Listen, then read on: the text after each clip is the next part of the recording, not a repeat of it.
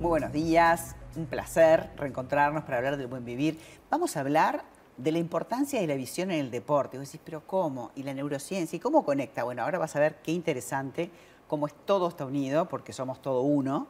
Y para eso, nuestro invitado, el doctor Mauricio Hidalgo, que es eh, máster en neurociencia, además internista, director de primeros toques, este, que son centros especializados en poder mejorar y poder aplicar en el deporte la neurociencia o la neurociencia en el deporte. ¿Cómo estás? María, un gusto estar nuevamente acá contigo. Un placer.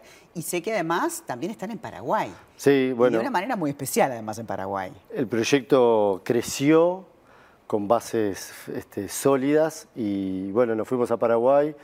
Eh, hicimos un convenio, un nexo con el Comité Olímpico Paraguayo, lo cual este, bueno, eh, tenemos un desafío de entrenar, de colaborar con el entrenamiento desde el punto de vista cognitivo y visual para lo que es el Panamericano y hay proyectos más para adelante, así que bueno, nos instalamos dentro del Comité Olímpico Paraguayo, lo que es eh, para nosotros un orgullo en realidad. Por eso lo queríamos comentar y felicitarte porque la verdad que es impresionante, o sea, y lo interesante de esto es que eso que estamos exportando lo tenemos en Uruguay porque esta escuela de primeros toques, que ahora cuántas tenés? Son cinco, Este, próximamente seis, este, porque ya estamos abriendo la sexta, y bueno, pero bueno, una parte del crecimiento más importante fue atravesar frontera, la buena recepción que hubo en Paraguay, ingresar nada menos que en el Comité Olímpico Paraguayo y para pertenecer al equipo de trabajo, este, nos da una una responsabilidad y una alegría enorme ¿no? de poder plasmar lo que nosotros hacemos. Te diría que, que, hoy los jugadores, obviamente que la matar sí, pero los jugadores de elite hoy no pueden prescindir del neuroentrenamiento para el deporte, no pueden prescindir de entrenar la visión para poder hacer ese cálculo de la pelota en el caso del fútbol o en el caso de cualquier deporte. Claro, una de las cosas positivas de Ayrton fue entender que lo cognitivo, la neurociencia la puedes aplicar no solamente, si bien nosotros somos un país este, que respiramos fútbol, también aplicarlo para otros deportes, este, tenistas, automovilismo, básquetbol, handball, tenemos muchos más deportes que también son necesarios con la misma metodología, solamente la adaptás, que nosotros veníamos diciendo desde el principio, a lo específico del deporte. Y en este caso puntual, en realidad, entrenar este, la visión... Eh, es algo, nosotros le preguntamos a los deportistas qué tan importante es la visión en el deporte que vos practicás, por no hablar uno en particular. Entonces te dicen el 90%, el 80%, el 100%. Es la lectura. Es la lectura y sin embargo es algo que no se entrena. No. O sea, no se entrena la visión en el deporte cuando cualquier deportista te dice que es fundamental. Pero vos hablas del fútbol y entrenás la pelota, el pie, la postura, pero del ojo nunca hablamos. Exacto. Entonces, también por ser médico, que es como una unión perfecta entre deporte y medicina, lo primero que nosotros hacemos, tanto acá como en Paraguay, es evaluar la visión. O sea, lo primero que necesitamos saber es cómo ve ese deportista. Porque hay diferentes deportistas, que dadas las diferentes edades que tienen, que solamente por una cuestión de la evolución, de la progresión hasta cada vez ser este, más grande, vamos perdiendo lo que son la visión y las habilidades visuales. Porque aparte de, de lo que es una visión en estática, que no te habla en rendimiento, porque el test se hace en estático, quieto,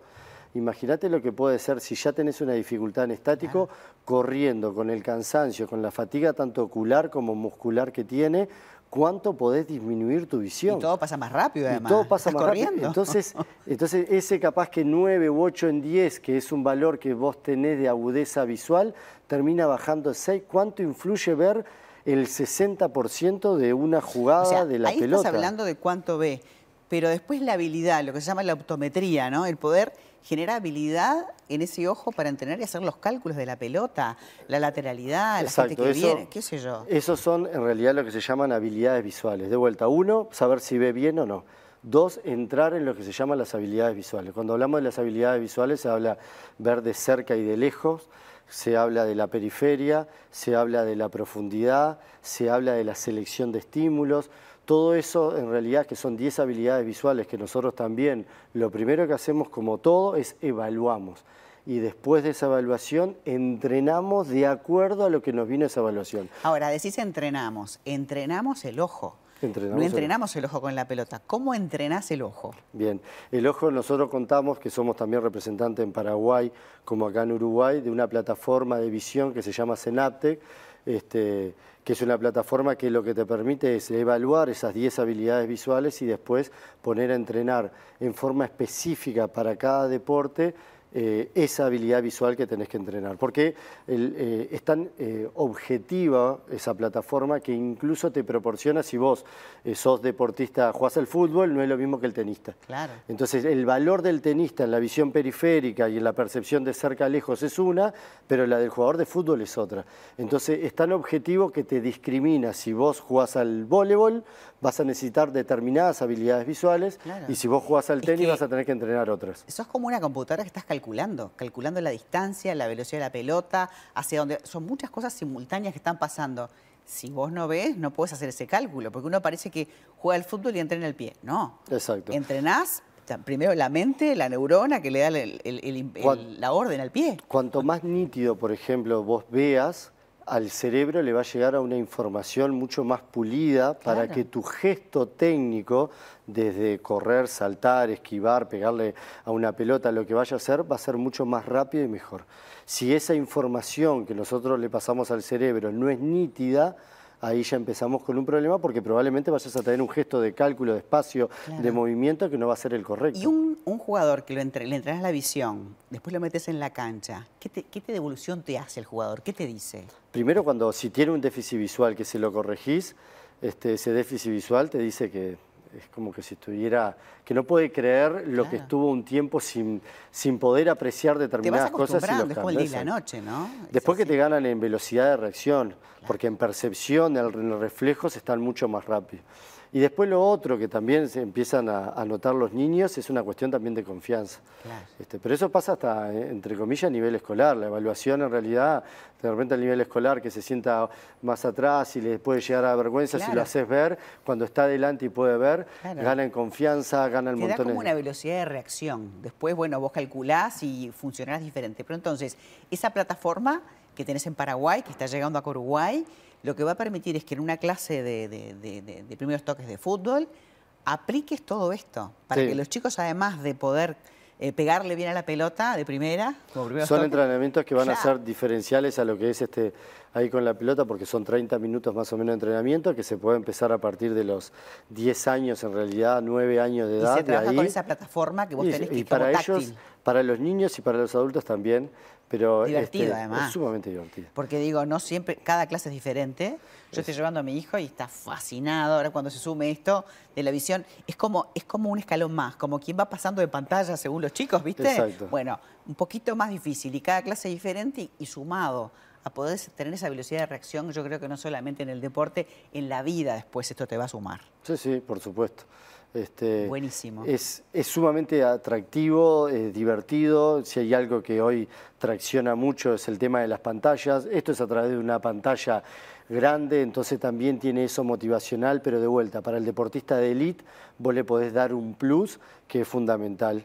Este, para el niño lo podés hacer este, ir desarrollándose lo que son las habilidades, porque también ahí entrenamos lo que es el ojo dominante que el ojo no dominante, algo que en el deporte tampoco se usa. No ves con lo mismo con los dos ojos. Exacto, si bien la visión es binocular, hay un ojo que se llama que es el ojo director y el otro que es el ojo no dominante que se encarga de ver otra parte que nosotros no lo percibimos hasta que nos enteramos que existe y a partir de ahí en los deportistas podemos entender hasta gestos técnicos, hasta errores que cometemos porque no tenemos estimulado el ojo no dominante que se debería encargar de una cosa que no. Una maravilla. Entonces, eh, la visión nos es que aporta te diría que si no haces todo esto para entrenar, no importa si sos amateur ni que hablar de elite, estás como años luz de lo demás. Si sos de elite y no llegaste a saber cuál es tu ojo dominante, apuntás a eso y no tenés un entrenamiento de la visión, te falta ese plus, no tengas la menor duda de lo que hay algunos eh, jugadores o deportistas que ya lo tienen este,